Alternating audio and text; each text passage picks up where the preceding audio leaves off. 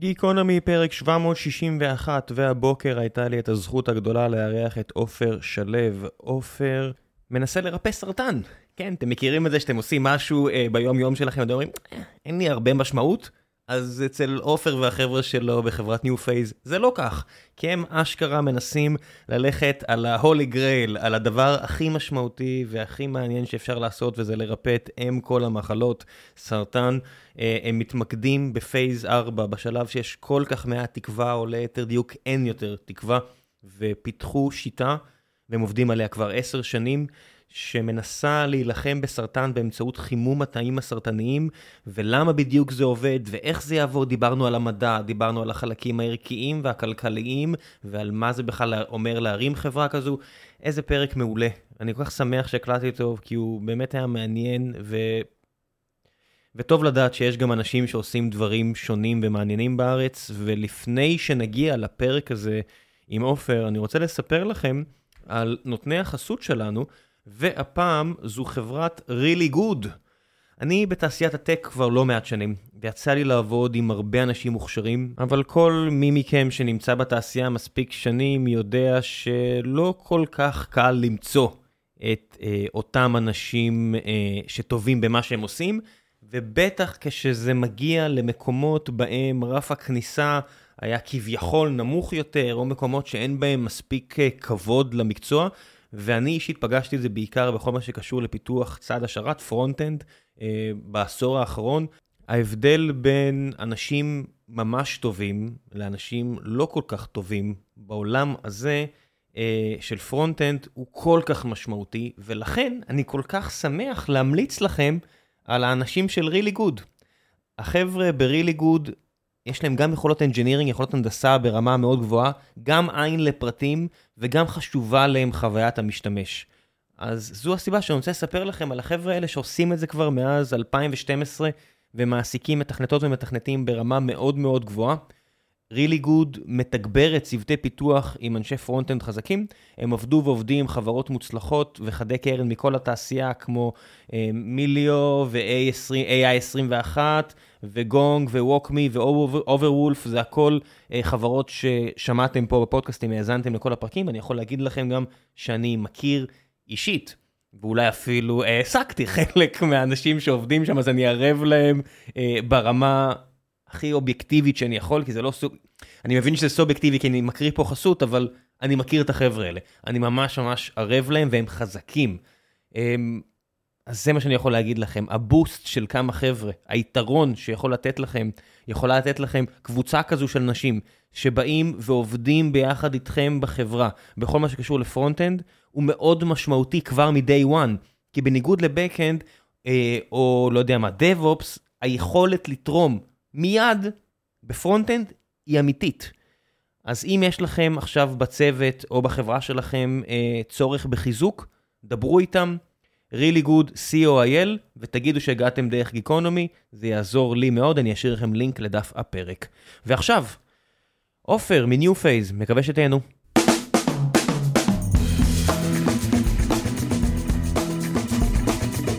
גיקונומי פרק 761, נראה לי, כי אין לדעת מתי הפרק הזה בדיוק יצא. והבוקר יש לי את הזכות הגדולה לארח את עופר שלו, המנכ"ל ושותף מייסד בחברת New Phase, שמנסה אה, לחמם לסרטן את הצורה, אם נקרא לזה כך. בוקר טוב ראם. בוקר טוב. אנחנו לא מנסים לחמם לסרטן את הצורה, אנחנו בצורה יותר ברוטלית מנסים להשמיד את התאים הסרטניים על ידי שימוש בהיפרתרמיה. זה הרבה, הרבה אנשים ברחבי העולם מנסים לעשות את הדבר הזה, כשכל פעם שאני יוצא לי לשוחח עם מישהו שמנסה לעשות את זה, ויצא לי כבר כמה פעמים במסגרת הזכות שנופלת פה בחיקי עם הפודקאסט הזה, תמיד מגיעה הכרה שסרטן זה שם נחמד, ל... או לא נחמד, לאלפי מחלות שונות, וכמעט שאין שום פתרון שהוא מעבר לאיזושהי קבוצה מבין המחלות האלו. אז קודם כל בואי נלך רגע להיסטוריה הרחוקה, לפני 3,400 שנה. במצרים נמצאו שמונה פפירוסים שמראים טיפול בסרטן באמצעות חום. אז זה הנקודות ההיסטוריות. איך ידעו שזה סרטן? איך ידעו שזה חום?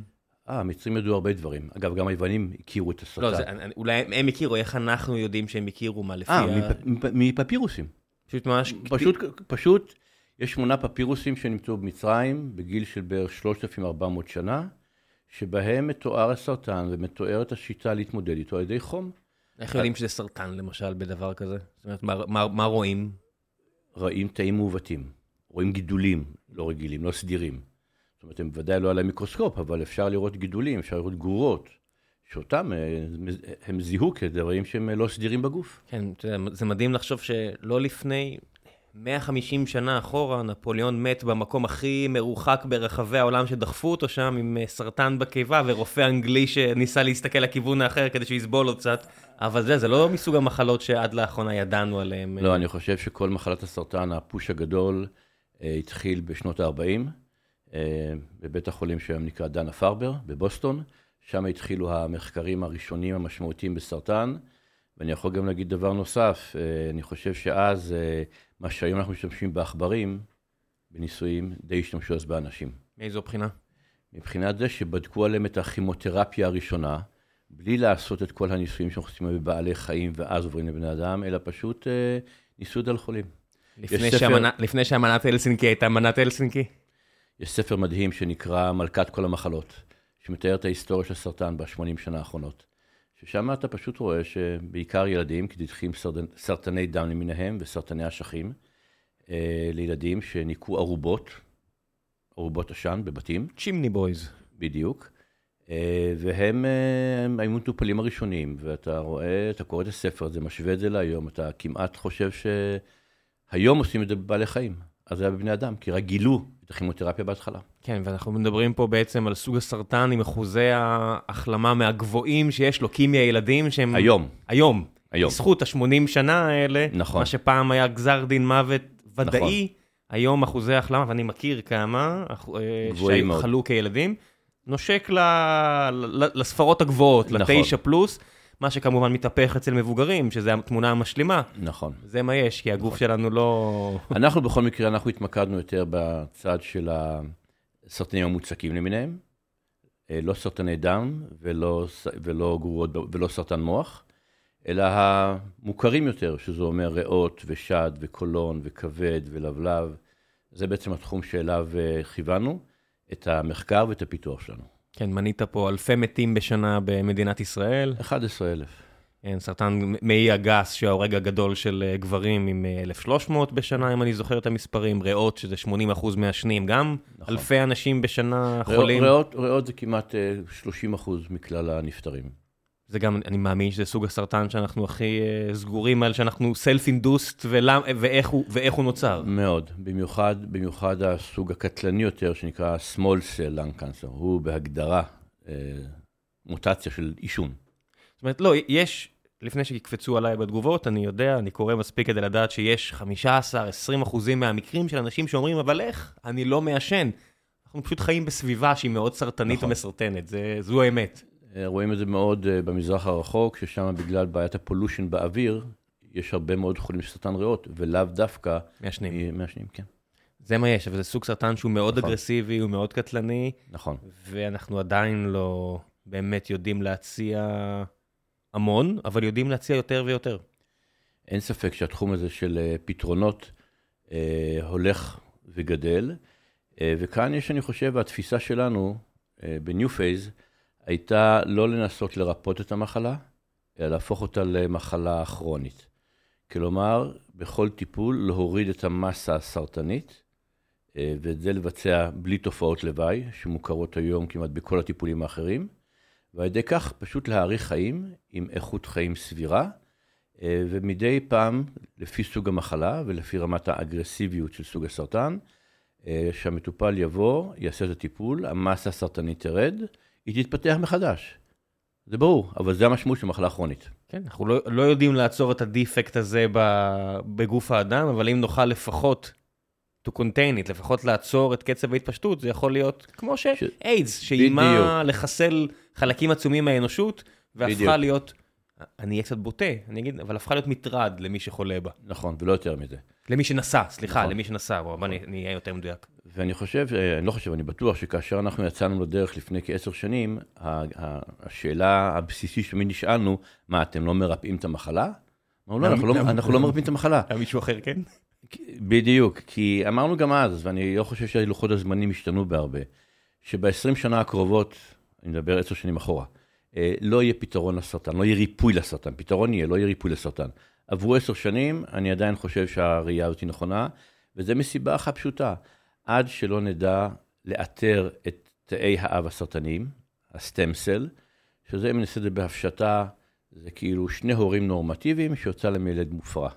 עד שלא נצליח לאתר אותם, לא נוכל בעצם לתת מענה אמיתי לריפוי הסרטן.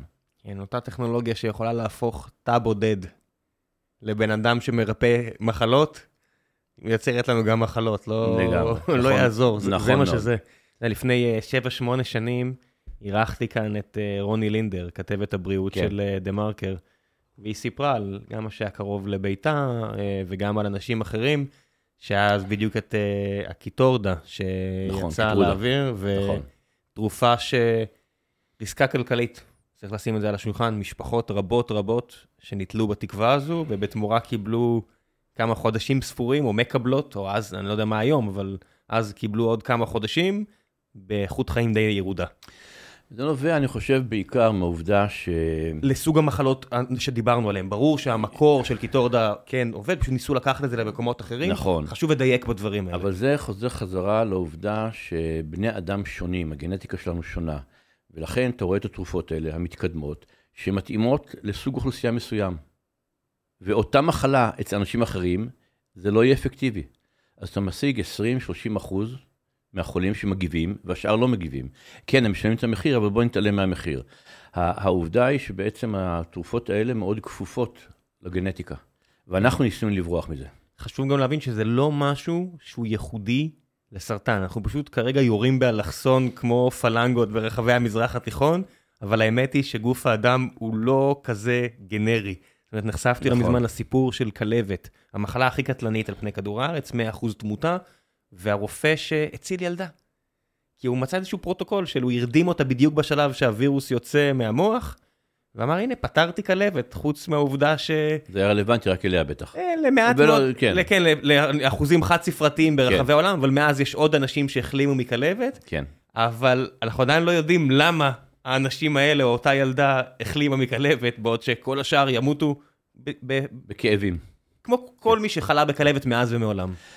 אה, כן, זה, זה אני חושב אחד הדברים שאנחנו אנחנו ניסינו לחזור חזרה לביולוגיה הישנה והמוכרת, ולא לנסות אה, לפתח, אה, אה, לא לנסות לפתח עוד מטרות, עוד חלבונים, אלא כדי לתקוף אותם, אלא פשוט להשתמש בביולוגיה, ומסתבר שגם לסרטן, למרות האגרסיביות שלו, יש נקודות תורפה. הוא עדיין תא אנושי. והנקודות תורפה האלה הם בסופו של דבר שהביאו אותנו עד הלום. אם לא תדגדג אותו הוא לא יצחק, אם לא תצעק עליו הוא לא ייעלב. אה, לא. אולי, אולי, אפילו, אולי אפילו אם תחמם אותו, הוא יתחמם יותר מאשר אתה רגיל. למה? כי הוא לא, כי הוא לא עובד כמו שצריך? כי הוא, כל המכניקה יש- שבורה שם? אז אה, אני יותר אוהב לדבר על ניופד במונחים של פיזיקה והנדסה. גם אני, אני, זה יותר קרוב לליבי, אז אני- לך על זה. אני אגיד את זה בצורה פשוטה, אנחנו מראש שלחנו, אה, דוקטור רפי חוף ואני, אה, אגב, הסיפור התחיל בגלל אה, המחלה של אימא שלו, שרה, אה, שעל שמה אה, נקראת הטכנולוגיה שפיתחנו, שרה נאון טכנולוגי, אה, שאימו חלתה בסרטן, ואז אה, הוא ניסה להתחיל לחשוב על פתרונות. אה, היינו אז בחברה אחרת, אה, אימא שלו נפטרה, ואחרי זה צמח הרעיון אה, שהתחיל ממנו והצליח להלהיב אותי, והלכנו ביחד והקמנו את החברה, על בעצם ללכת הנדסה ופיזיקה, כי שם הדברים ברורים, שם הדברים ידועים, שם המספרים שולטים. ולכן הלכנו לפתח טכנולוגיה שתפעל על הביולוגיה המוכרת, וניסינו למצוא את נקודות התורפה בתאים הסרטניים.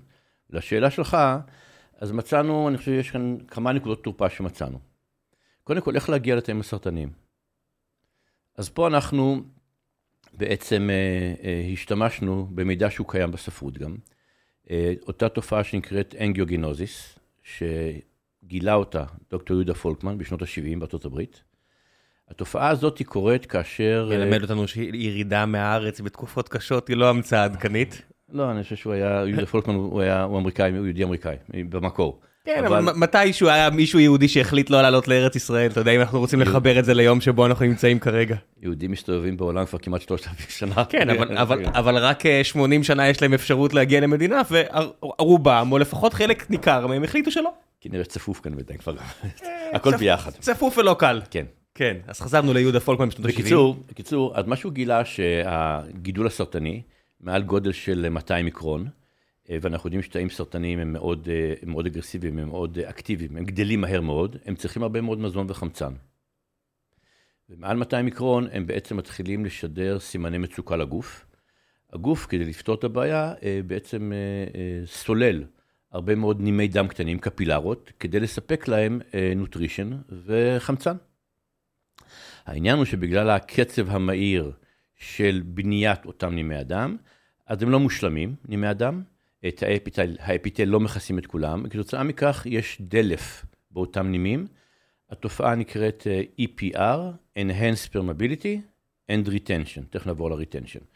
זאת אומרת, כאשר יש לנו בעצם אה, מיקרוגרורות מעל גודל של 200 מיקרון, אה, אם אנחנו ניכנס לזרם הדם, אנחנו בעצם נוכל לנצל את אותו דלף שקיים שם, ולהגיע לגידול הסרטני, לא לתא הסרטני, לגידול הסרטני. ברד קראמס עד לתאים הסרטניים. הגידול הסרטני, אותו, אותו גרורה, אותו מיקרוגרורה, מורכב, מורכבת מתאים סרטניים. רק תן לי סדרי גודל, מה הגודל של תא ממוצע, מה הגודל של תא סרטן רגיל?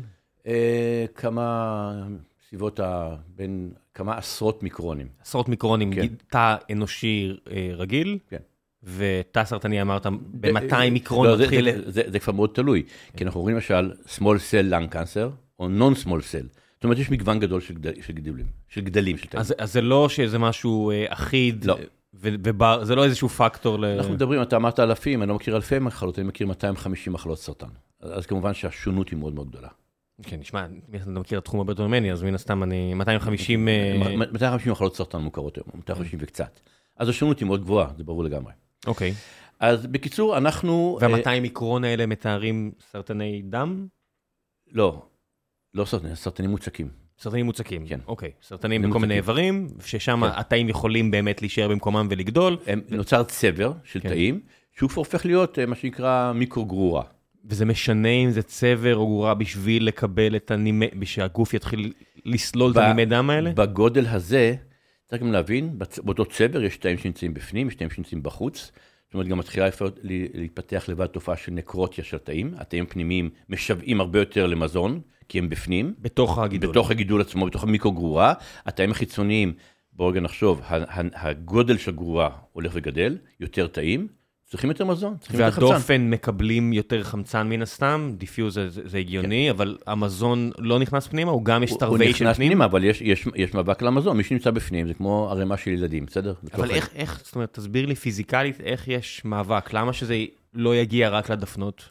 כי התאים, בסופו של דבר זה מגיע לדפנות, כי הרבה פעמים התוכו של הגידולים, המרכז של הגידול הוא כבר נקרוטי, הוא מת. כי לא, מג... אוקיי, לא מגיע אליו חמצן, והגידול גדל החוצה. אז זה ההסבר. כן. אוקיי. אז בקיצור, אז מצד אחד אנחנו אמרנו, ככה נגיע לגידולים. מצד שני, אמרתי retention גם. אז בתאים הסרטניים ישנו פגם נוסף, שמערכת הלימפה, שתפקידה בעצם לנקות את הפסולת מהתאים הרגילים, לא קיימת או כמעט ולא קיימת בתאים סרטניים. כלומר, אותם ננו חלקיקים שלנו, שאחר כך נדבר עליהם, שאנחנו בעצם הזרקנו לגוף, ויודעים איך להגיע לגידולים, הם בעצם לא מפונים משם. ואז הם מצטברים על גבי הגידול. מצטברים למשך ארבע שעות עד השלב הבא, שאנחנו בעצם נקרין אותם, וזה שנדבר על כל הטכנולוגיה, אנחנו נסביר את זה. אז זה פגם אחד שמצאנו. הפגם השני הוא ברגישות של התא הסרטני לחום. אז הרגישות של התא הסרטני לחום נובעת משני אלמנטים. אלמנט אחד זה החלבון של הממברנה, של התא הסרטני, הוא הרבה יותר רגיש לחום, הוא פריך יותר. הוא קורס בטמפרטורה של בין 41 ל-45 מעלות.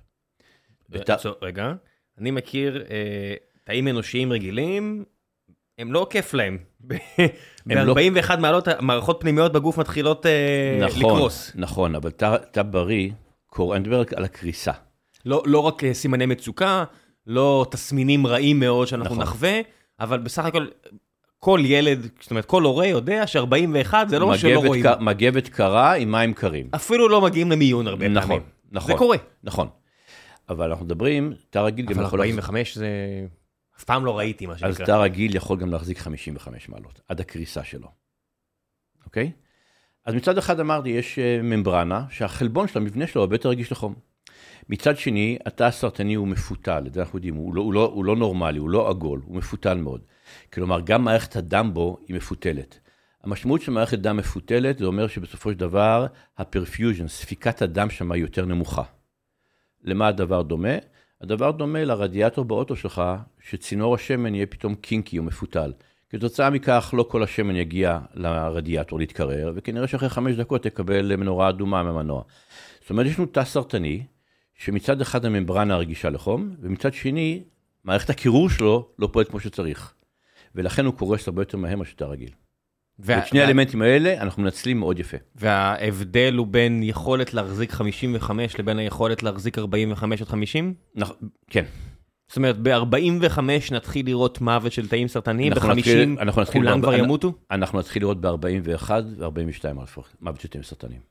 אז למה בעצם, הרי אמרת, השיטה הזו, ואני לוקח אותה עכשיו כאיזושהי אידאה, השיטה הזו לא נועדה לרפא, אלא אה, להוריד חלקים גדולים מהגידול. נכון. תא מה- סרטני- לא לא רק, לא לא מהגידול, מ- ממסה סרטנית, זאת אומרת גם מגרורות ומיקרו-גרורות שבגוף, כן, שאנחנו לא רואים אותן ב-CT וב-MRI. מצטער שלא דייקתי, מבין את זה לגמרי, ואני אומר, אוקיי, תחת ה basic assumption האלה, תא סרטני לא מחזיק טמפרטורה גבוהה, אני אחמם לטמפרטורה גבוהה, אה, למה זה לא פותר את הבעיה? אה, זה פותר את הבעיה לגבי אותם תאים שחוממו. אבל כבר שים... אה, כי אנחנו לא מחממים את כל הגוף, אנחנו מחממים לא, לא, לא? אנחנו מחממים תאים. אנחנו לא מחממים את הגוף, אנחנו מחממים, אנחנו מחממים גידולים סרטניים. תכף אנחנו נגיע למנגנון העבודה שלנו, אוקיי? אבל אני רוצה להגיד Mm. דבר אחד, למשל, זה אומר, מה שאמרתי כרגע בא ואומר, שבתאים בודדים אנחנו לא נפגע. כי אין את מערכת האנגיוגנוזיס וה-EPR שהזכרתי מקודם. זה קורה רק בגידולים מעל 200 מיקרון. הבנתי, כי אנחנו בעצם משתמשים פה, שוב, הנחות הבסיס שלמדנו, צבר תאים סרטני צריך דם, הגוף מתחיל לסלול את הנימי דם האלה שיביאו, בהתבסס על הנימי דם האלה, וה- וה-EPR, שבעצם הנזילה בנימי דם הלא מושלמים, אנחנו יודעים בעצם איפה הצבר, את הצבר הזה מחממים, בתקווה שמעיפים אותו, וקנינו לעצמנו עוד זמן, נכון. כי הפגיעה בגוף תהיה אה, קטנה יותר ממה שהייתה. נכון, את הצבר הזה אנחנו, אנחנו, אנחנו אה, אמרת, מעיפים או נחמם בגלל אותם ננו חלקיקים שהצטברו עליו. עד כמה מה שאמרת עכשיו, אה, אונקולוגים ששומעים את שיחתנו, מורטים את שערם מעבר להפרעותיי, אני אומר רק ממה שאתה אמרת, עד כמה הם מורטים את שערותיי? למה שימרטו? זה מה שאני שואל, זה... מה שסיפרתי מקודם על. הכל עובדות עד כה. הכל הוא, אה, תשמע, אני אגיד לך יותר מזה. אה, כשהקמנו את החברה זה היה מלווה בהתחלה בהרבה מאוד אה, קריאה על ספרות ומידע קיים. עכשיו אני אגיד דבר נוסף, את, דיברתי מקודם על תופעת ה-APR. אז אם אנחנו לוקחים למשל את האבסטין, את תרופת האבסטין, תרופת האבסטין באה לנסות למנוע או לצמצם מאוד את אותו דלף כדי להקטין את הגעת החומרי זינה לתאים הסרטניים. היא ניסתה לעשות בדיוק הפוך. לצמצם את אותו דלף, לצמצם את ה-APR.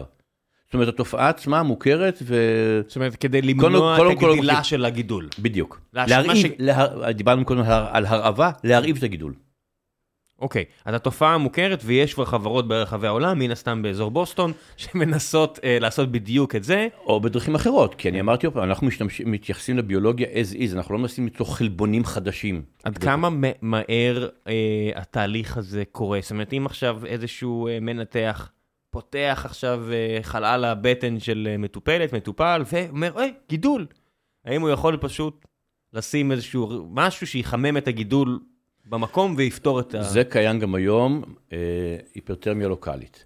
זאת אומרת... אה, לא, כל- היפו, היפר, למי היפר, שלא שם לב, כן. היפר, כן. היפרתרמיה. כן, פשוט רוב האנשים מקריאים, בגלל זה רציתי היפר. להדגיש, מקריאים היפו, לא מקררים היפר, מחממים. נכון, אגב, יש, יש שיטות, כשיש גידולים לוקאליים, יש שיטות של קירור גם. כי כל מה שאמרנו, תא גם נכון. לא יכול להחזיק טמפרטורה נכון, נמוכה מדי. נכון. אנחנו מדברים על חימום, אבל ברור, כאשר ישנם, ישנם מספר חברות שכאשר ישנו גידול שניתן לזיהוי ב-MRI, CT, כלומר זה גידול שהוא בסביבות מעל 4-5 מילימטר וצפונה, אה, יש הרבה מאוד שיטות של אה, חימום. חימום, חימום אותו גידול בצורה אה, פרטנית, אבל אנחנו מדברים על שלב 4, על השלב המטסטטי. שלב 4, אה, סרטן, לרוב, לרוב, לרוב, המצב לא טוב נגיד. אני, אני אזקק לך את זה, שלב 4 זה unmet need. כן, זה בדרך כלל כבר רק מנסים לדאוג לצרכים מסביב.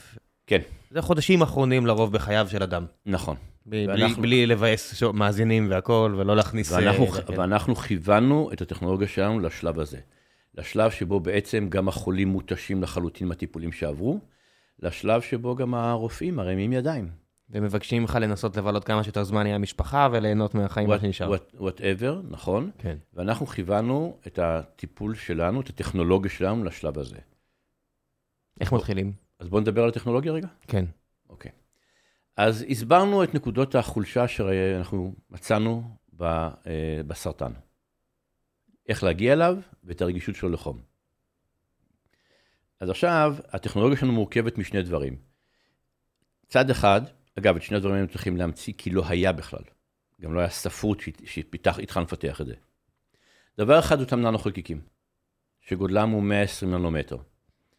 רק לסבר את האוזן למאזינים, 120 ננומטר זה סדר גודל של וירוס. באותם, באותו, באותו חלקיק, שרה nano particles, אנחנו, אה, הוא מורכב מגרעיני ברזל, iron oxide, ברזל חלודה לצורך העניין נקרא לזה, הוא סופר מגנטי, והוא עטוף במספר שכבות, ויותר מאוחר הוא יוקרן על ידי שדה אלקטרומגנטי כדי לחמם את הברזל. עד פה הכל מוכר, מזכיר את המיקרואייב במטבח שלנו, אם נשים בו כפית. כן. נכון? תדר מספיק גבוה, נחמם, נחמם או את ה... מספיק, או נמוך, כן. כדי לחדור את הגוף הוא דווקא נמוך, הוא קילו הרץ, אוקיי? אה, מוכר לכולנו מהמטבח בבית, מי ששם תדרים כפית. שאנחנו עכשיו מדבר... משתמשים בהם כדי להעביר אה, את הקול שלנו. כן. כן. אה, אבל אנחנו, דיברנו קודם על טמפרטורות, אז אנחנו רוצים שהננו חלקיקים שלנו לא יתחממו למאות מעלות, אלא יתחממו בדיוק ל-50 מעלות. שזה הטווח בין ה-45 שהזכרנו מקודם לבין ה-50 פלוס שתיהם בריאים. ואת זה אנחנו עושים על ידי שימוש בתופעה פיזיקלית אה, שנקראת חום כמוס, latent heat phenomena, מי שזוכר מהתיכון או מהטכניון או מהאוניברסיטה, שזה בעצם משפחה של חומרים שהם יודעים לדחות מאוד את שלב ההתכה שלהם, את שלב המעבר מפאזה לפאזה, ממוצק לנוזל, מנוזל לגז. וחומרים כאלה, שהם אגב הם חומרים מסחריים, אה, אפשר להגדיר מראש את הטמפרטורה שלהם הם יגיעו. 42 מעלות, 45 מעלות, 50, 55 וכולי. אז אנחנו בעצם משתמשים את אותם גרעיני ברזל שאמרתי שהם הקור של החלקיק שלנו, אנחנו עוטפים בשכבת חומר, החומר נקרא Phase Change Material, אה, ואותו חומר אה, בעצם יוצר מצב שהננו חלקיקים מברזל רוצים להתחמם, אבל נעצרים ב-50 מעלות. אוקיי? אז זה... לכמה זמן? אנחנו בדקנו את זה גם לחצי שעה ול-45 דקות, והטמפרטורה נשארה יציבה וקבועה. ובתום הזמן הזה מתחילים להתקרר? לת- ל- ברגע לטמפר- שהפסקנו את הקרינה, הם מתקררים. כן. אוקיי? על אותם ננו חלקיקים, זה לא מספיק רק שאנחנו אה, אה, נתנו את התכונות הפיזיקליות, אלא היינו צריכים לתת גם את התכונות הביולוגיות, כדי שמערכת ההגנה של הגוף, המקרופגים, מערכת ה-MPS, ה-RES, לא תצוד אותם בדרך. ואת זה אנחנו עשינו על ידי, עוד פעם, על ידי הרבה מאוד קריאה בספרות של אה, מה מאפיין את מערכות ההגנה של הגוף. למשל, זה גודל החלקיק, למשל, זה האם החלקיק קשיח או רך, זה למשל המטען החשמלי, למשל ה-PH. זאת אומרת, אנחנו, אני חוזר עוד פעם שאנחנו חברה שמבוססת על פיזיקה והנדסה. איך יודעים, זאת אומרת, אני חושב, אני חושב פיזיקלי לגמרי, סנסורים. אה, מג, אתה יודע, שדה מגנטי אני יכול להבין, חום אני יכול להבין, גודל אפילו נניח, איך יודעים קשה או רך? זאת אומרת, כי ה... איך יודעים? כי הוא ה- נוגע בדפנות של כי כלי דם, המקרופגים, הם, הם נוגעים. במה? אוקיי. הם נוגעים. כל הזמן יש מגע בין התאים. של מערכת החיסון. לתאים זרים, ואז הם... אז אם זה משהו רך, אז זה יכול להיות כמו, כמו כל תא אחר. אם זה משהו ריג'יד, קשיח, אז רגע, זה, זה לא מתאים לגוף, אז בואו נטפל בו. איזה... אה, זה המערכות הכי מדהימות שיש, שכמה כמה אנחנו מנסים לשחזר את זה כבר מאה ומשהו שנה על כל מיני מקומות שונים. ראם, אמרתי לך בהתחלה, אנחנו הדבקנו לביולוגיה המוכרת והישנה. כן, הגיע הזמן, אתה אומר, לעבור לפיזיקה ו... אלא- אנחנו מכבדים פיזיקה הביו- והנדסת מכונות. אנחנו מכבדים את הביולוגיה, ואמרנו בואו נמצא טכנולוגיות חדשות, איך להפריע לסרטן להתפתח. איך איך עושים ניסויים בדבר כזה כשאתה רק קורא? זאת אומרת, בסופו של דבר, אוקיי, קראתי שהמיקרופגים עושים, צריכים מידה כזו של קשיחות, גדלים כאלה וכאלה, אוקיי, אז בעצם רק מתבסס פה על אה, היפותזות שמישהו אחר אני ביסס. אני כבר אגיע לזה. אז אמרנו, מצד אחד, יש לנו טענות חלקיקים, שלא רק יודעים להגיע לטמפרטורת יעד מוגדרת מראש, אלא גם אנחנו מנסים למסך אותם כמה שיותר, מערכת ההגנה של הגוף, כדי שהם יוכלו לנוע, ובסופו של דבר לדלוף מהחלק, מהנימי הדם, ולהצטבר על גבי גידולים סרטניים.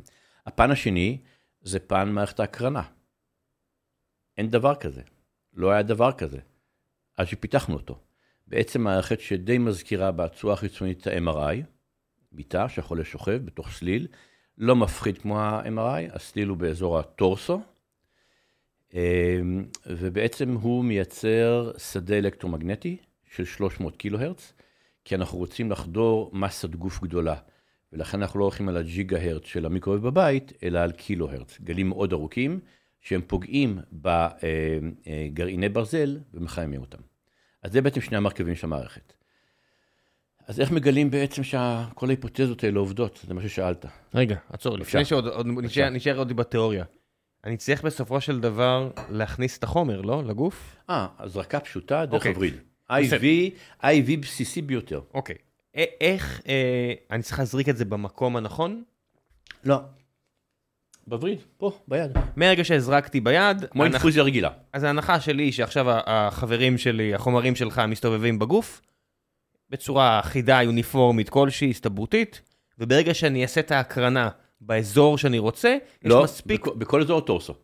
אני לא, אני, לא, אני, לא, אני לא מקרין על גידול, הבנתי. אני מקרין על אזור הטורסו, שהוא האזור בדרך כלל החשוד, הנגוע ברוב ה... כן, חלל, חלל בטן ח- עד... אה, מ- מהריאות, מה- מהצוואר, מהריאות עד ה- עד מפסע. האגן, כן.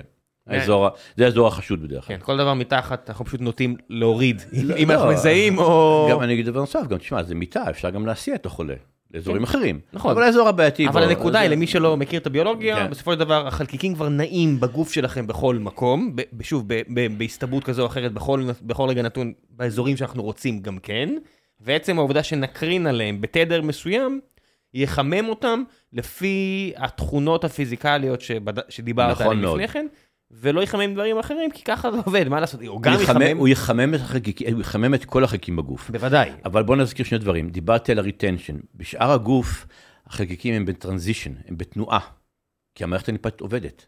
בגידול, הוא הם- stationary, הוא- הוא- הוא- בדיוק, הוא רק בשלב של accumulation, הוא מצטבר. כי אין מערכת לימפה שמפנה. כן, אבל איברים פנימיים לא זזים לשום מקום. זאת אומרת, כשאתה מחמם לי את, ה, את החלל בטן עד הצוואר, אתה מחמם לי את, ה, את הלב וה, והריאות וה... נכון, אבל החלקיקים שם הם בתנועה. הם לא, הם לא הצטברו, לא נוצרה, לא נוצרה מסת חומר שהופכת בתורה למסה טרמית, הלב לא, לא מורכב מהמון תאים שנמצאים במקומם? ואנחנו רואים שבלב סך הכל יש תנועה, האדם זורם כל הזמן. כן. לא, בסופו של דבר גם צריך להגיד... ועוד אה, דבר אחד, אני, אני, אני חוזר להתחלה שאמרתי, שאתה הרגיל פחות רגיש לחום. זהו, זה מה שרציתי להגיד, צריך- צריך להזכיר שגם... כל הזמן. כי עכשיו אומרים, רגע, אבל הריאות שלי, הלב שלי, מעבר לדם, השרירים, הגידים, הכל שם קבוע, אבל הם, הרבה יותר עמידים. הם מחזיקים מעמד ב-50 מעלות. איך זה מרגיש? היי חבר'ה, לפני שנחזור לפרק הזה, אני רוצה לספר לכם על נותני החסות הנוספים שלנו, והפעם זו חברת מטא ישראל.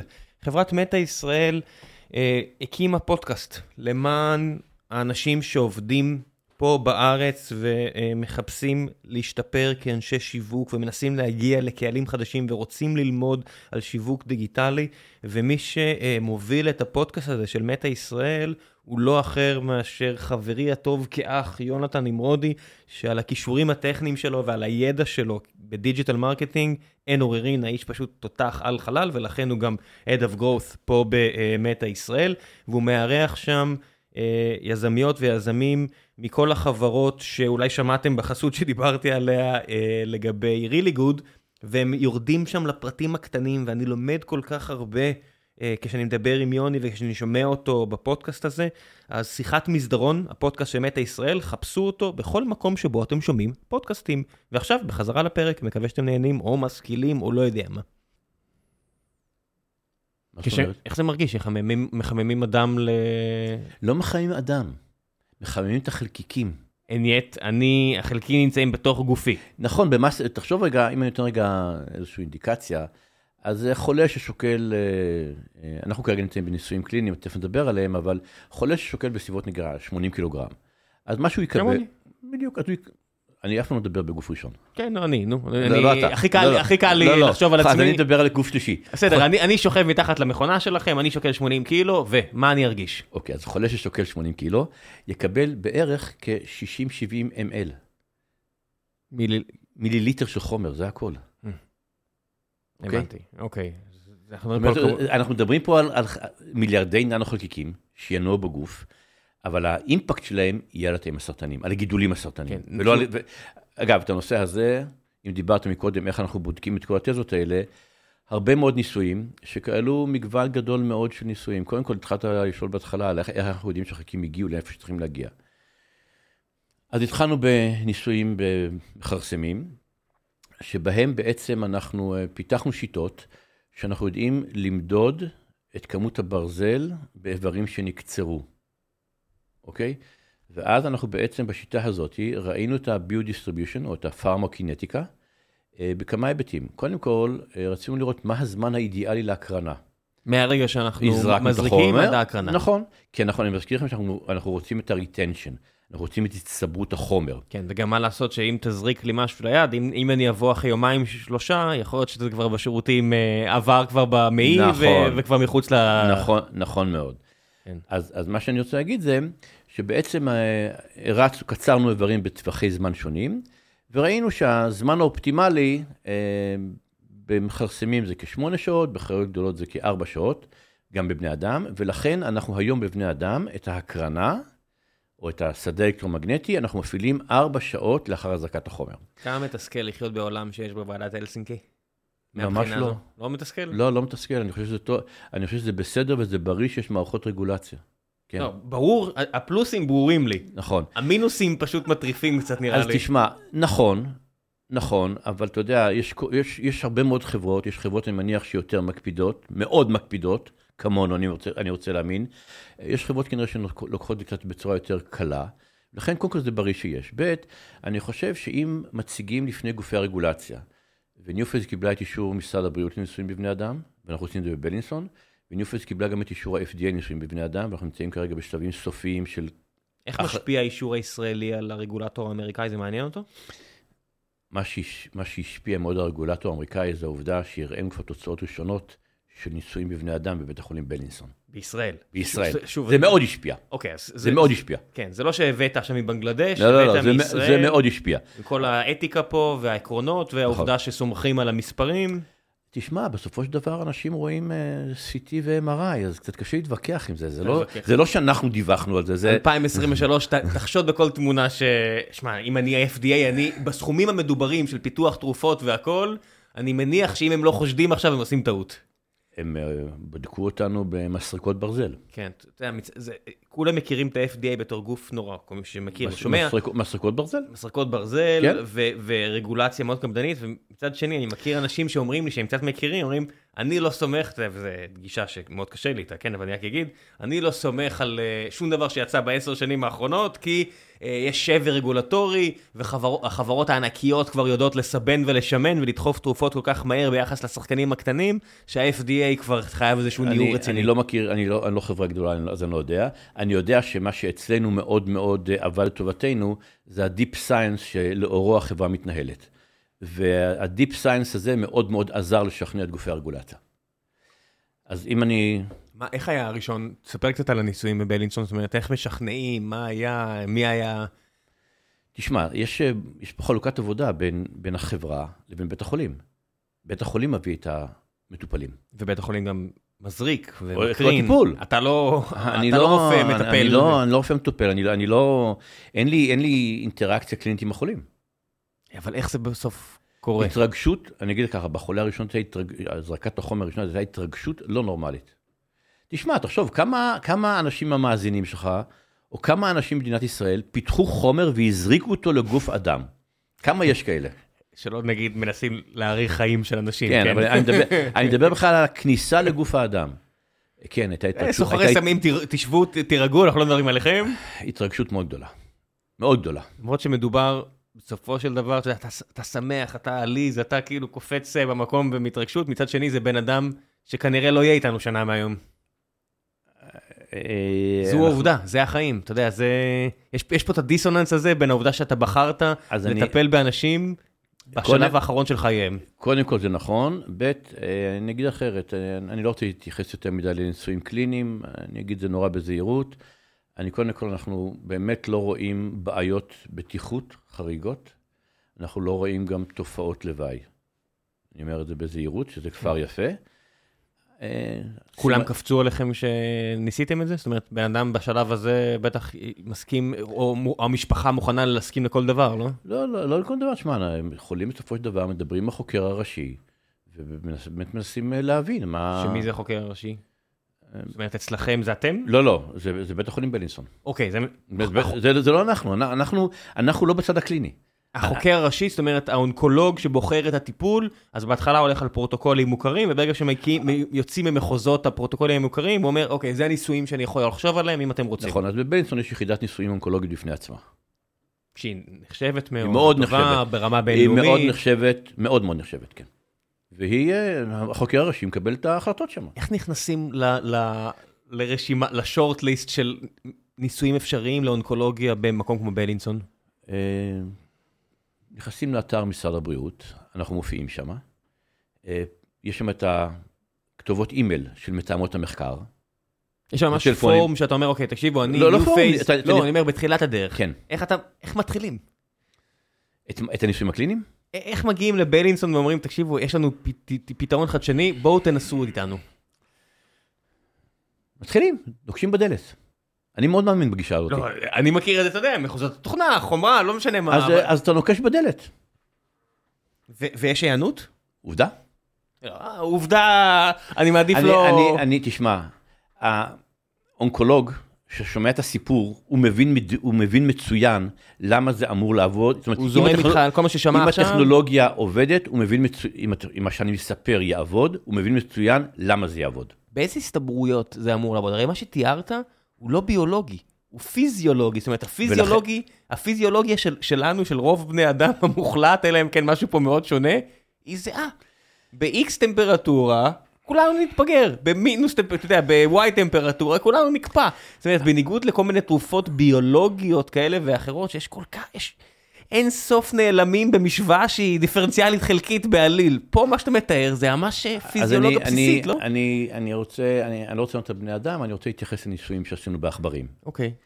וזה אחד הדברים היפים. כל העכברים, מול קבוצת הביקורת, כל עכבר ועכבר מהעכבר שטופ- שטופרל מול קבוצת הביקורת, הייתה ירידה משמעותית בכמות הגרורות. עם שונות ביניהם.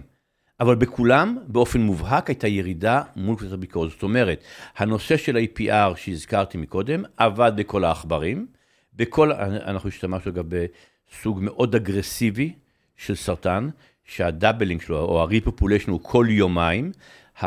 צבר התאים שלו, קופץ, כן. המופע שלו הוא בריאות, הצבר קופץ בצורה מטורפת. אקספוננציאלי על בסיס יומיים. לא דומה לבני אדם, מטורף לחלוטין. ואנחנו ראינו שכל העכברים, הייתה בהם ירידה של המסה הסרטנית, באחד יותר, באחד פחות, אבל בכולם. זאת אומרת, לשאלה שלך, אז לפחות בניסויים שעשינו עד היום, בעכברים, אה, במינון מלא, כי אנחנו כרגע נמצאים בשלב של עליית מינון בבני אדם, אז בכל העכברים ראינו, כל העכברים הושפעו מהטיפול, והייתה ירידה של המסה הגורתית, ואגב, זה נבדק, אנחנו בודקים את זה במגוון שיטות כדי לאמת את הנתונים האלה. איך, איך קופץ? זאת אומרת, זה עכברים בני אדם? יש קופים באמצע? לא, קופ- לא, אין קופים, יש חזירים. למה? תסביר לי קצת את ה... אתה יודע, אני עבדתי... אה, לא נעים להגיד, בסוף. שנות ה-90 עבדתי אה, בסמייל מדיה ביחד עם דורון, אה, שהקים איתי פה את הפודקאסט והקים את החברה, אז היה שם תמיד את ההפגנות מול, חוות מזור. כן. אז אני, אני עדיין זוכר שהייתי מגיע לשם והייתי רואה את החבר'ה, ומן הסתם אז ידעתי הרבה הרבה הרבה הרבה פחות, וקצת התחלתי לקרוא זה, אמרתי, אוקיי, אני מבין את הפלוסים, מבין את המינוסים, מה, האלטרנטיבה? אלטרנטיבה היא חזירים. למה? הם מאוד דומים לנו. א', אנחנו יונקים, אה, אבל הפער בין קופים וקופי אדם לחזירים הוא לא משמעותי דיו? לא. זאת אומרת, ח- חזירים זה חיה... היום, היום, בכל המחקרים, גם, ב, גם בקרדיו-וסקולר וגם בתחום האונקולוגיה, בהיבט של הבטיחות. אך יתרה מזה, אם אנחנו משתמשים בחזירים כחיה למודל של בטיחות, למשל חזירים הרבה יותר רגישים מבני אדם לננו פרטיקלס. אה, הרבה, הרבה טכנולוגיות אחרות של ננו פרטיקל הראו שמערכת המשלים שלנו, ה-complementary immune system, מגיבים בעוד חריפות לננו פרטיקל. מה שאמרנו, רגע, אני רוצה להחזיר אתכם, מתי אה, המערכת החיסונית מתחילה לתקוף משהו זר, אז אחד הפקטורים זה גודל החלקיק. ננו, בין היתר. אה, אחד לחלק, מינוס תשע, זאת אומרת, נכון. אה, אה, אה, אחד בחזקת אה, מינוס תשע, אה, מיליונית. נכון. המטר. ובגדלים האלו מערכת החיסון... לא מיליונית, מיליארדית. מיליארדית, סליחה. נכון, אה, מיליארדית. ובגדלים האלו מערכת החיסון של החזירים הרבה יותר רגישה נכון, משל בני אדם. נכון, אוקיי, ולכן אתה בא ואומר, עכשיו, אנחנו בין היתר בחזירים, אנחנו נותנים להם מינון אה, שהוא 150 אה, אחוז בהשוואה למינון של בני אדם. והתגובות לא היו תגובות. זאת אומרת, זה מאוד עודד אותנו. כי בחזירים אתה בודק בעיקר את ההיבט של, אוקיי, מה, איזה סיכוני בטיחות נמצא שמה שיכולים להשפיע על בני אדם גם. ובמוסרית אנושית, כיוון שאנחנו במילא אוכלים חזיר, אז למה לא נעשה עליהם ניסויים? בניגוד לקופים, שאנחנו לא אוכלים קופים, אז לא נעשה עליהם ניסויים.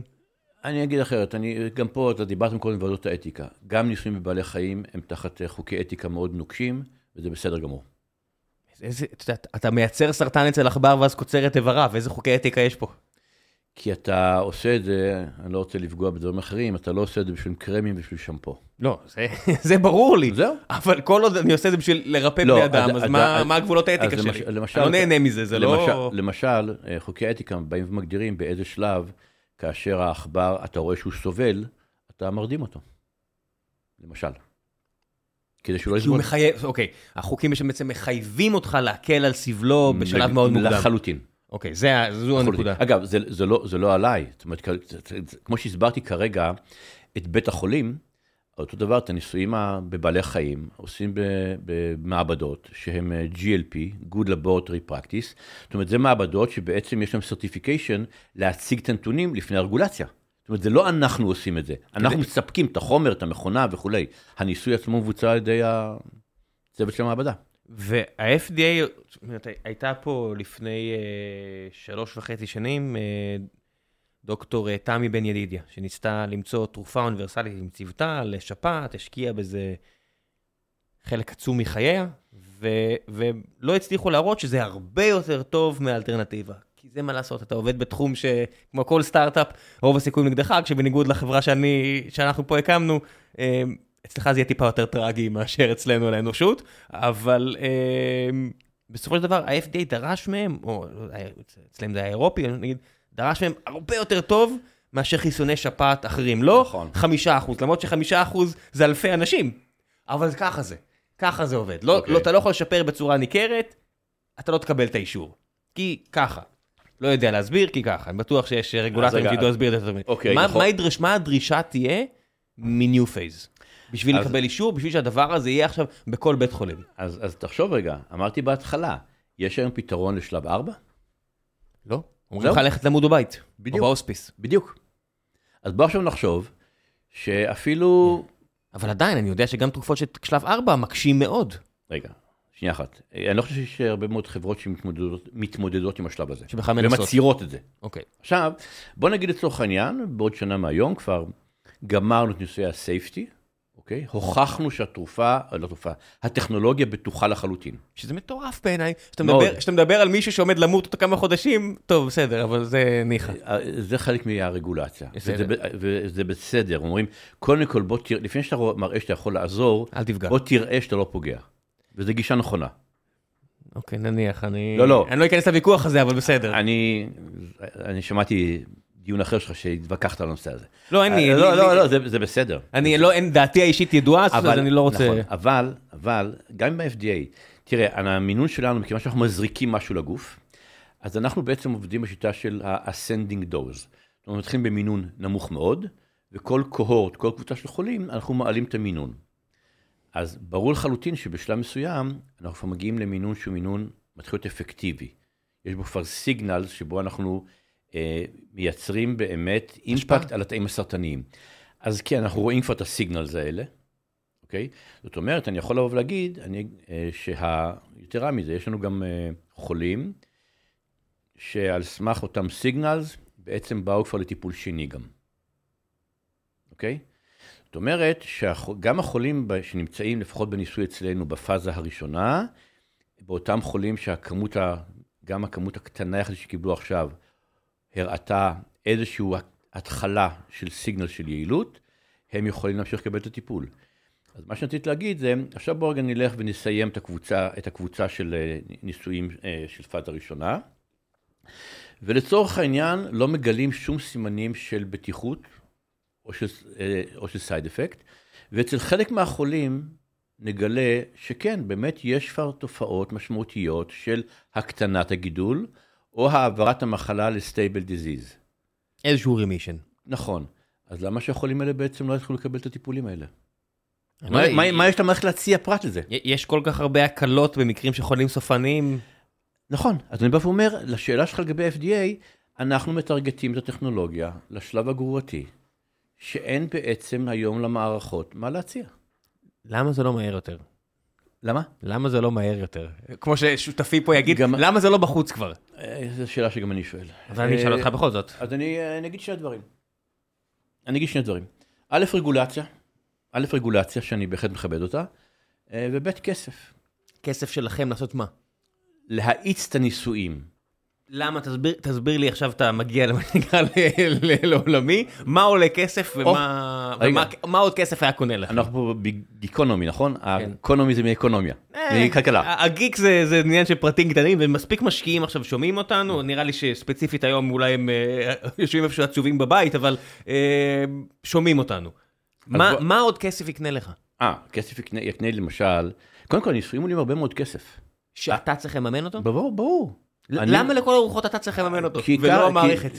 זו שאלה טובה, אה, אבל את התשלום לבלינסון, אנחנו, והתשלום הזה הוא לא קטן, פר חולה, וגם פר טיפול חוזר שאנחנו עושים לחולה. אה, ייצור החומר, זה אנחנו עושים, זאת אומרת, כאילו, כל ההוצאות הן על החברה, אבל בוא אני אגיד לך, בוא, בוא, בוא, בוא נפתח את הכלכלה הלאה. ניו אה, פייז עד היום גייסה 33 מיליון דולר, הכל ממשקיעים פרטיים. בניגוד למה? בניגוד לזה ש... ש... שקרן ביטוח תעזור לך? שקרנות הון סיכון ישקיעו. אה, אתה מתכוון אה, משקיעים פרטיים... אה, משקיעים פרטיים ו family... כי אני חי בעולם ש-VC זה משקיע פרטי. אוקיי. אתה מתכוון אה, משקיעים לא, לא, לא מה, לא מוסדיים? זאת אומרת שהכסף... מדבר, אני מדבר על אנשים פרטיים, עשירים. אנג'לים. אנג'לים. אני מדבר על family office. בארץ ובעולם שהשקיעו ומשקיעים בניו פייז, ואף לא קרן הון סיכון אחת. תשמע, בישראל צריך להגיד שמלבד המון ו- ועוד אחד, שתיים, אין קרנות שמשקיעות בחברות כמו שלך, הן לא יודעות, הן יודעות לאכול 12 אה, חברות שעושות אה, אופטימיזציה ל Kubernetes, הן לא יודעות לאכול אף טיפול סרטני, אין להן, אין להן את היכולת אפילו, את הידע אין את האנשים ואין את הידע אה, ואין את הרצון להשקיע בחברות מהסוג הזה, אני חושב.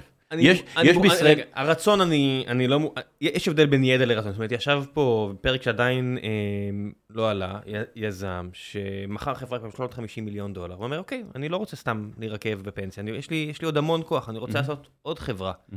והוא אומר, רציתי למצוא תרופה לסרטן. הקדשתי, כמו שאתה הקדשת, אתה יודע, מהנדס רציני, הקדיש כמה חודשים, אמר, אני לא מרגיש שיש לי פה מספיק אה, יתרון תחרותי על השוק, הלך ועשה עוד חברת cyber security. המשקיעים שלו שמחים להשקיע בעוד חברת cyber security, בכיף. אה, כי, כי ידע זה כוח, ו, והידע נמצא בארץ במקומות אחרים לצערי. אה, כמו שאמרת, לצערך. כי אני חושב, זה, זה, זה, זה לא, כי זה לא קשור כרגע רק להשקעה, זה, שאל, זה שאלה, שואל שאלה אחרת לגמרי.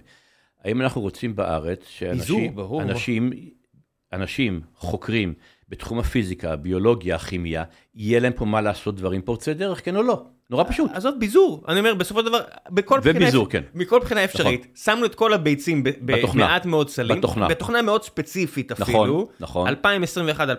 2021-2022 היה חגיגה, המשק פה עף, עכשיו נופל, יחפשו כל מיני סיבות מסביב, אבל הנה אספר לכם סוד, אנחנו מאוד מאוד לא מבוזרים, ולכן מאוד מאוד פגיעים, אה, שכשאין בארץ השקעות, ואין פה כבר חצי שנה השקעות, זה לא רק בגלל מה שקורה מסביב. אני אספר לכם סוד, זה לא רק בגלל, אלא כי הדברים שעשינו פה, פחות קוסמים למשקיעים כרגע. ראם, לקחת את המילים שלי ואתה בערך האדם השני או השלישי שאני אי פעם דיברתי איתו, שאומר את הדעות האלה. אני בדיוק חושב ככה. כי אסור להגיד דברים לא, כאלה. אני- אז אתה זה יודע- בד- זה בדיוק ככה. כי כשיש מערכת מונוליטית, אוקיי, שמשקיעה רק בתחום מסוים, שיש שם גם איזושהי שרשרת מזון, אז שמתחילה קריסה בכלל בגלל הריבית בארצות הברית, אה, היום משקיעים בארצות הברית שיכולים לשים 50 מיליון דולר ולקבל 5-6 אחוז, זה לא, למשך שנה, זה לא החלטה נורא גרועה. אני, אני, מה שאתה אמרת היה נכון ללפני חצי שנה. האמת היא שבחצי שנה האחרונה אתה יכול לשים ב-S&P ולקבל 20 אחוז.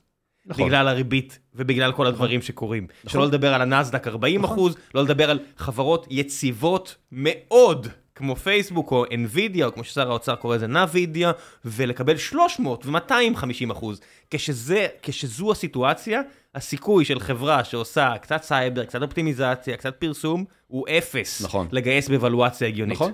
וטוב שכך, כי זה כלכלה. נכון. זה כאילו לא טוב לי, אבל זה מה יש. אז אני, אני באמת, אני אומר, אני מאוד שמח שמשקיעים פרטיים, אה, ועוד פעם, אה, אני לא מכיר הרבה חברות שגייסו אה, הון פרטי של 33 מיליון דולר, וממשיכים. אה, כי יכול, אתה מטפס על הר אה, נורא, נורא בעייתי. לא יודע אם הוא בעייתי, אני הוא חושב. נורא בעייתי. למה הוא בעייתי? למה הוא בעייתי? למה הוא. בעייתי, למה הוא בעייתי היום? לפני חמש שנים אני מבין שהוא היה בעייתי. למה הוא בעייתי היום? אלטרנטיבה. אה, אוקיי. זה... זה, ה- ה- אתה יודע, אנחנו בני אדם. כן. אה, יש יותר מדי אלטרנטיבות. זאת אומרת, למה טובי הפיזיקאים והמתמטיקאים בניו יורק אה, מחשבים על איך לקצר אה, זמנים ולעשות algo trading? למה? כי יש אפשרות נכון. לקבל חצי מיליון עד שתי מיליון דולר שכר בסיס פלוס בונוסים, ולא לעשות משהו... אה, לא, שמע, אני לא אגיד קשה יותר, קשה פחות, כי עובדתית קשה לבנות נקודה. אבל אז אני אגיד את זה ככה, אני, אני מבין את זה שכנראה במקומות אחרים קל יותר לעשות כסף. או, מצד- או, מצד קל יותר שני- נקודה. זה לא קל יותר לעשות כסף. אנחנו צריכים להכיר בזה נכון, שקל יותר נכון. נקודה. מצד שני, ונשים רגע את הכלכלה בצד, אני חושב שגם אני וגם אה, כל עובדי New Phase אה, מרגישים מאוד תחושת שליחות עם מה שאנחנו עושים ועם המקום שבו אנחנו נמצאים. כן. הנוש- הנושא שאמרתי בהתחלה, שאתה חושב על, על קבוצה של 25 אנשים שיודעת שהיא מטפלת בחולי, או לא, היא לא מטפלת, מטפלת בבית החולים, אלא שהיא מספקת את הטכנולוגיה שבעזרתה מטפלים בחולים שלב 4, אני חושב שזו תחושה שאי אפשר להתחרות בה. אה, אז עובדתית אנשים מנסים להתחרות בה, פשוט זה בלוף. אתה מוכר אה, סיסמאות די ריקות שמחזיקות לתקופה קצרה. זאת אומרת, היה תקופה לפני עשר, אני כבר במשחק הזה מספיק שנים כדי לזכור, שהיה אנשים שרק כיוונו מה המישן שלך. מה זה, וזה היה הדיבור, שהיום הוא קצת יוצא ויוצא, אז אנחנו connecting the world אם אנחנו פייסבוק, אנחנו עושים את זה ואת זה, לא, לא יצא עכשיו שמות, אם, אם החברה ההיא מרגיש מספיק בנוח, עם חברות אחרות זה לא, זה פחות, אבל זה לא משנה. היה צריך להחליף את המשמעות בפלאף. והפלאף החזיק כל עוד יש אה, כסף, וכל עוד הפוליטיקה לא מספיק לוחצת עליך, וכל עוד לא. נכון. ואתה רואה שהחסך הזה יצר מעורבות פוליטית קיצונית. אצל אנשים, שא' כל יש להם זמן, נכון. וב' יש להם חסך אידיאולוגי מאוד מאוד גדול. אז חלק, בארצות הברית למשל זה global warming, שמאוד טורד הרבה אנשי tech ומדברים על זה בצורה אובססיבית, אה, גם ב- בלי לדעת הרבה. אבל, אבל ב global warming כדאי אולי להשקיע מאמצים כדי לפתח טכנולוגיה. זה, למשל, הדרך- זה, זה למשל. כן, אבל הדיבור והפרנויה וה, והכל, זאת אומרת, יש בעיה, כן, בוודאי. נכון. ו- ואני חושב שרובנו המוחלט גם מסכים שבני אדם יוצרים אותה, אבל בסופו של דבר, ה- ה- ההתעסקות בזה, וה- והכל בלי שום השפעה, כן, מצד מי שמתעסק, כי הוא עושה משהו אחר, הרבה מזה נובעת מאיזשהו חסך אידיאולוגי נורא גדול. זאת אומרת, יש אנשים דתיים שאין להם את החסך הזה, כי יש להם משהו שא' פולחן ממלא הרבה אמונה. שעות. לא, עזוב אמונה. אני, אני, אני פרקטי, אני מה שנקרא מהנדס, אני חי בביוב. יש פולחן שממלא שעות אוקיי. מיומך. אוקיי. אתה, וברגע שלוקחים את זה, גם משפחות, אז פעם היה משפחות יותר גדולות, המשפחות יותר קטנות, אז זה גם עניין של זמן, מהמם. וממלא את יומך. כשאין את זה ואין את זה, יש לך זמן, אתה צריך למלא אותו במשהו, וזה לא בהכרח הולך למקומות טובים. אז אני חושב שאצלנו הזמן מתמלא, זאת אומרת, כן, הזמן, כש- גם העניין הוא עצום, כן. גם העובדה היא שאנחנו כל הזמן מגלים עוד ועוד ועוד, אה, ואני חושב שניופייז לא תעצור רק בהיפרתרמיה אה, אלקטרומגנטית, שזה התחום שבו אנחנו נמצאים כיום, אלא אני מניח שאנחנו אה, נזלוג לתחומים נוספים באונקולוגיה, שנגלה איך מנגנוני המוות שנגרמים כתוצאה מחום, משפיעים גם על שילוב עם טיפולים אחרים. על מה ה-IP שלכם בעצם? זאת אומרת, זה בטח לא על ההקרנה, כי ההקרנה לא, זה... לא, ה-IP שלנו... להקרין בקילו, בקילוואטים או במגה-ואטים זה לא ה-IP זה לא, זה לא האישו. כן. לא, ה-IP שלנו, אה, שני המשפחות... אינטלקטואל פרופרטי, זכויות קניין. כן, פטנטים, פטנטים, בשפה פשוטה. כן, כן. אז הוא בעצם בשני דברים. דבר אחד, ביכולת לנהל את הטמפרטורה בחלקיק. שזה הסברנו מקודם את החשיבות לזה. אבל אז זה אומר, החלקיק עצמו? זאת אומרת, על מה הפטנט? החלקיק עצמו. החלקיק עצמו, כן, עם, ה, עם, ה, עם המבנה שלו. עם הגודל שלו. אתה- אתה מרגיש בנוח עם ה-IP שלכם? כן, מאוד. זאת אומרת, מאוד. זה... ומתי המצאתם אותו? קיבלנו אותו, הוא כבר גרנטד לפני כמה שנים. כן, כן, אני יודע, קראתי, אה, אבל מתי, כמה זמן? הוא עד אה, 33, 18 שנה ארצות הברית, אה, 19. אבל, אבל צריך לקחת בחשבון דבר אחד, שחברות מהסוג שלנו, once סיימנו את התהליכים של, של הניסוי הקליני, ה-PMA, אגב, אנחנו medical device, לכן אנחנו רק שני שלבים, phase 1 ו phase 2 ב-FDA. pivotal, כן. בניגוד למשל לתרופות שזה ארבע תרופות ביולוגיות, כן. שזה גם, וזה גם אה, מאות מיליוני דולרים ואלפי חולים. ששוב, הכסף הולך לניסויים בחלקו הגדול. לח, לחלוטין, משהו שאין בתוכנה. נכון? אז אצלנו למשל, זה יהיה, אה, בשלב הזה זה יהיה עשרות חולים בודדים, ובשלב הפיבוטל זה יהיה באזור ה-100 פלוס חולים, 100-150 חולים. ומה שה, שההטבה שיש לחברות מהסוג שלנו, שוואנס קיבלת את האישור, אז בעצם יש לך אוטומטית עוד חמש שנים לפטנט. זאת אומרת, במקרה שלנו הפטנט הוא עד 38, אז פטנט אחד אמרתי זה ניהול הטמפרטורה.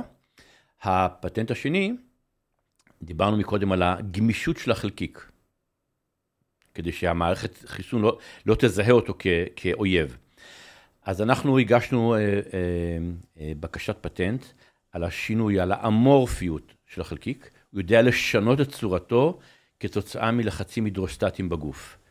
ולזה ישנם כמה משמעויות, למשל כאשר החלקיק בזרם הדם מגיע לכבד, שהכבד זה מין פילטר גדול מאוד, במקום להיתקע בו, בגלל הלחץ ההידרוסטטי שיש באותו פילטר, הוא משנה את צורתו מצורה עגולה לצורה אליפסואידית.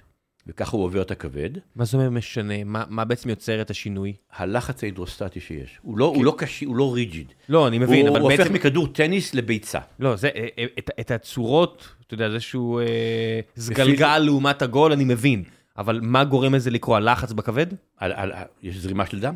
כן. נוצר לחץ הידרוסטטי במעבר בפילטר. זאת אומרת, זה הנדסת חומרים ברמה הכי הכי גבוהה שיש. ומקום נוסף, חשוב מאוד, דיברנו על ה leakage מהקפילרות החוצה. אה, קח צינור גינה שיש בו חורים, נותר שם לחץ. כן. אז זה, אז זה הפטנט. מי החברות הגדולות בעולם שהן exit strategy עבורכם, אם זה לא, אם אתה לא מצליח לגייס עוד? לא, אנחנו ממשיכים לגייס עוד. אני מבין. גם, גם יש שלב מסוים שבו אה, תהיה על הפרק שאלה, אני מניח, כמו כל חברה, אה, IPO M&A. אז אמר, אמר, ו- ולכן אני אומר, בהינתן ואתה לא יכול להחזיק את החברה הפרטית או ציבורית, אה, מי מי הן חברות, אני מדבר פה מבורות, כן? מי הן החברות שהן exit strategy, שהן ב exit strategy שלך? חברות בתחום האונקולוגיה, שזה יכול להיות בין חברות ה medical device, לבין החב... מה שנראה לי הרבה יותר הגיוני שיהיה, או אני מצפה שזה יהיה, החברות האונקולוגיות. ה Merck, Novartis, Roche, GSK. שהן אבל מתמחות בתפעולים, ב- ב- אה, אה, ביולוגיים, לא? כן, אבל תחשוב בסופו יש של להם את דבר, היכולת, איפה אתה מייצר נגיד? זה? אצלנו, אנחנו, איפה המפעל שלכם? במשרדים. אנחנו, New Phase, השקיעה ופיתחה, בנינו חדר נקי. אה, לאור העובדה שראינו שאנחנו עכשיו צריכים לייצר יותר חומר בגלל הטיפולים החוזרים, אנחנו עכשיו נמצאים בשלב, בסוף שלב ההכפלה של החדר הנקי, תכף אני אגיד עוד מילה על זה, ופה שם, אנחנו מייצרים את כל החומר, את כל ה nano-particle שנדרש. אגב, גם המעבר מייצור לעכברים לייצור בבני אדם, בננו-פרטיקל, זה ביג אישו. אתה קורא הרבה מאוד מאמרים בננו-פרטיקל על עכברים, ואתה לא קורא כמעט על חזירים, כי כל הקטע של לעשות את זה משהו שהוא אה, תעשייתי, הוא מאוד מאוד מורכב. הצלחנו גם בזה, להפוך את ייצור הננו-חלקיקים למשהו שהוא תעשייתי לצורך העניין. אנחנו מייצרים מנות אדם בחדר הנקי אצלנו. כלומר, כמה אתה יכול לייצר? אה, לתמוך בכל הניסויים הקליניים, כלומר מאות מנות בשנה. אה, בוא, זה לא, לא למכור עשרות אלפים. לא, לא, אני- אני- אני מדבר נטו, ברור לי, על הניסויים. לתמוך בכל הניסויים הקליניים, כן. איפה מייצרים דברים כאלה ברחבי העולם? נניח לא עכשיו... מייצרים. לא. מי נ- מייצר ננו-פרטיקל? נניח עכשיו אתה אה, תקבל את ה-100 מיליון דולר שאתה רוצה לגייס, איפה איפה זה יהיה? איפה המפעל? איך איך- איך עושים פס ייצור לדבר הזה? זאת אומרת, זה ידע שקיים? זה ידע שאתה... אה, איפה תביא את האנשים האלה? זאת אומרת, אני אה, אירחתי פה נגיד את אז אני, אז Remilk, רגע, אז שנייה, שנייה. אז אביב אמר, אני עושה בדנמרק, כי אין פה לא את הידע, אבל אני לא רוצה את הרגולציה. אוקיי, אז אז בואו, אז, אז פה אתה בא ואומר, האם New Phase תהיה טבע? לא, אני לא חושב ש New Phase תהיה טבע. כי קו ייצור של 100 מיליון דולר, זה כבר שאלה מאוד מאוד משמעותית. את זה אני חושב שיעשה הדור הבא. בחברה. כן. זאת אומרת, צריך להגיד גם את האמת, שבסוף כן, כן. הסט יכולות שלכם יכול להביא את החברה תראה, לשלב אנחנו, מסוים. אנחנו, אנחנו, אה, אני חושב שזה, אם אנחנו, אה, כאשר אנחנו נסיים את הניסויים בבני אדם ונקבל את כל האישורים הנדרשים, אה, אגב, יכול להיות שגם כבר נתחיל למכור לפני זה, בגלל מה שדיברנו קודם, על איזה היצע אחר של פתרונות יש, יש לסטייג' 4, יש שלב מסוים שבו אתה יודע שאתה לא יכול להקים מערכת שיווק כדי להגיע לכל בתי החולים בעולם, אתה גם לא יכול לייצר קו ייצור ברמות של אה, השקעה של 100-200 מיליון דולר. זה אנשים אחרים. זה אנשים אחרים, כן, צריך אה, to face it. רוב האנשים won't face it, רוב האנשים יחטפו את הכאפה, יפוטרו וימשיכו הלאה. זה- זה המציאות ש... אז אני, אז אני חושב שהצטבר בניופיז הרבה מאוד ידע, גם תעשייתי, אבל אני בטוח לגמרי שהחברות הגדולות יודעות... אה, למה לא טבע? זאת אומרת, טבע עם כל הקשיים שיש כי זה. לקח, כי זה לקח טבע 70 שנה להגיע למה שהגיע. ו... לא, לא, לא, לא למה לא תהיה טבע. למה לא טבע? אה, אה, זה לא שטבע לא ניסתה לעשות פיבוטים עצומים בעשור האחרון, מן הסתם רובם נכשלו, אבל מה השאלה? אתם מדברים עם חברה כמו טבע, שיש לה אינסוף כסף אה, ב- ב- בספרות שלכם, כן? ניסינו, ניסינו, ניסינו בעבר, לפני הרבה שנים לדבר, זה לא טרגדיה שיש פה חברה שהיא בתחום הרפואה שהיא עצומה, אנחנו מדברים פה כאילו יש פה איזה מדבר בישראל שיש פה רק תוכנה, בעוד שיש פה חברה עצומה שכבר הייתה בשלב מסוים מהגדולות בעולם בתחומה וניסתה לקנות חברות כאילו היא לא יודע מה, אני לא מעביר... והיא לא משקיעה. אני לא מעביר ביקורת על טבע ועל החלטות שלה, פנינו אל טבע אה, טרום הקופקסון, אוקיי? וקיבלנו את התשובה וכיבדנו את ההחלטה והמשכנו הלאה. נורא ו- פשוט. אבל אני- אנשים, אנשים בטבע השתנו, אתה יודע, ממש השתנו. אוקיי, אז אה, הנה, הנה שומעים על ניופד עכשיו. טוב, שלב אחרון, שלב ההמלצות. כל מה שבא לך להמליץ עליו, כל דבר שמעורר בך השראה, אין, אין רגולציה, ב... אצלי לפחות, בניגוד ל... לתחום שלך. המלצות לתחום שלי? מה שבא לך. מ- מספרי קריאה וסדרות וסרטים ופעילויות ומה שאתה רוצה. תמליץ מה שבא לך. תמליץ למאזינים, זה, זה הזמן שבו אתה יכול לדבר למאזינים ולהמליץ להם. אז אני מאוד מחובר לקריאה. אני, אה, יש לי גם בבית ספרייה גדולה, אני קורא המון ספרים מכל התחומים, וכל ה... מספרי מדע והיסטוריה ורומנים, ואני גם אה, מאוד מאוד נהנה לקרוא לבד בבית כל שבת את פרשת השבוע, ולנסות אה, לפרש אותה לבד. והגעתי בדברים האלה גם לכמה תובנות מאוד מעניינות. למרות שיש לנו איזה גוף אה, מחקר כזה טוב ליהדות של אלפיים שנות אה, מחקר על הדבר הזה. תשמע, אה, קריאה פרשת- השבוע, אני באמת חושב שסך הכל ניתנה לעם היהודי מתנה באמת לא נורמלית. ניתנה לעולם. ניתנה לעולם. נכון, נכון. וחבל שלפחות חלק מהאוכלוסייה חושב שהתנ"ך הוא לא נחלתו, אלא נחלת רק אה, חובשי הכיפות והחרדים. אני חושב שיש שם ידע המון, שקוראים אה, אותו בצורה, כל אדם יכול לקרוא אותו, לפרש אותו לרמה שלו, לקרוא שולמית אלוני הייתה מסתובבת בכנסת ואתה יודעת יותר תנ"ך מחברי הכנסת החרדים, כן? זה לא... אז אני חושב שיש מה לקרוא בו. אולי הגזמתי. אה, לא- ידעת טוב. ידע טוב, אני חושב שזה, אני חושב שבאמת, אני מאוד אוהב לקרוא הרבה מאוד ספרים, וגם את התנ"ך אני אוהב לקרוא, פרשת השבוע, לבד, לנסות לפרש אותה בבית. אה, אז כן, אני מאוד מאוד אוהב קריאה, אני חושב שזה במיוחד בעולם של היום, אה, שבו אה, בן אדם חייב להתפתח כל הזמן. המגוון עיסוקים שעסקתי בו לאורך השנים, אני אגיד את זה אחרת, מגוון העיסוקים שעסקתי בו והעובדה שאני קורא כל הזמן, כנראה הביאו אותי בסופו של דבר לנקודה שבו הקמתי את החברה הזאת יחד עם חברי דוקטור רפי חוף. זה לא היה, זה כנראה, המסלול הוביל אותנו לשם. כן, זה אנשים שמדמיינים שהתלם שהם חפרו או נחפר עבורם בגיל 18 או 25 אמור להחזיק אותם בגיל 65 או 55. זאת אומרת, יש כאילו, אני, אני עדיין מופתע שמדי פעם עדיין אני, אני רואה את השבר הזה של, אבל מה, אבל למדתי והכל, מה? אז אני אגיד לך, איך, עדיין לא נפל האסימון אז אני לכולם אגיד לך, שזה לא עובד ככה יותר? כי למדת, אבל אתה חייב להמשיך ללמוד. או, משהו אחר. או משהו אחר, אבל אתה חייב להמשיך ללמוד. כן. קריאה, או לעומק או לרוחב. קריאה זה דרך, אני מוצא אותה כדרך מאוד אפקטיבית ומאוד נוחה להמשיך ללמוד. כן, וצריך גם להבין שהחסמים היום נמוכים מאי פעם, למרות שזה לא נראה ככה, אמנם הידע יותר עמוק, אבל אפשר להגיע אליו. הזמינות היא מאוד גבוהה. אז העושר הזה של מקורות ידע, מיוטיוב, אתם יכולים למצוא ביוטיוב רמה גבוהה מאוד של תוכן, ועד אתם יכולים לקנות ספר עכשיו, או להאזין לו, או לקרוא אותו בקינדל, או לקבל אותו בהארד קופי מאמזון, ספרות מקצועית ברמה הכי גבוהה. בוא אני אספר לך משהו, דיברת על יוטיוב. כאשר אנחנו אה, חשבנו על, ה, על הרעיון הזה של אה, שימוש בחום, אז פתאום איזה חבר אה, חיבר אותנו לסרטון ביוטיוב, שמראה איך דבורות יפניות מטפלות בפלישה של צירה לכוורת. זאת אומרת, במקום לתקוף אותה, ואז הצירה תחסל את כולם, הן פשוט נופלות עליה באמצעות הנעת שרירי הבטן, מחממות אותה בעוד מעלה וחצי. דיברנו בהתחלה, את, לצרעה זה פטאלי, הדבורות מחזיקות את המעלה וחצי הזאת. כן. זאת אומרת, זה אחד הדברים שכשראיתי את זה אמרתי, אני מדבר איתך שהקמנו את החברה לפני עשר שנים, אמרתי, וואו, לא המצאנו שום דבר חדש. למי שלא מבין למה מעלה וחצי על 100 שנה לכדור שלנו זה, זה די big deal. לכו לראות את הצרעות ביפן.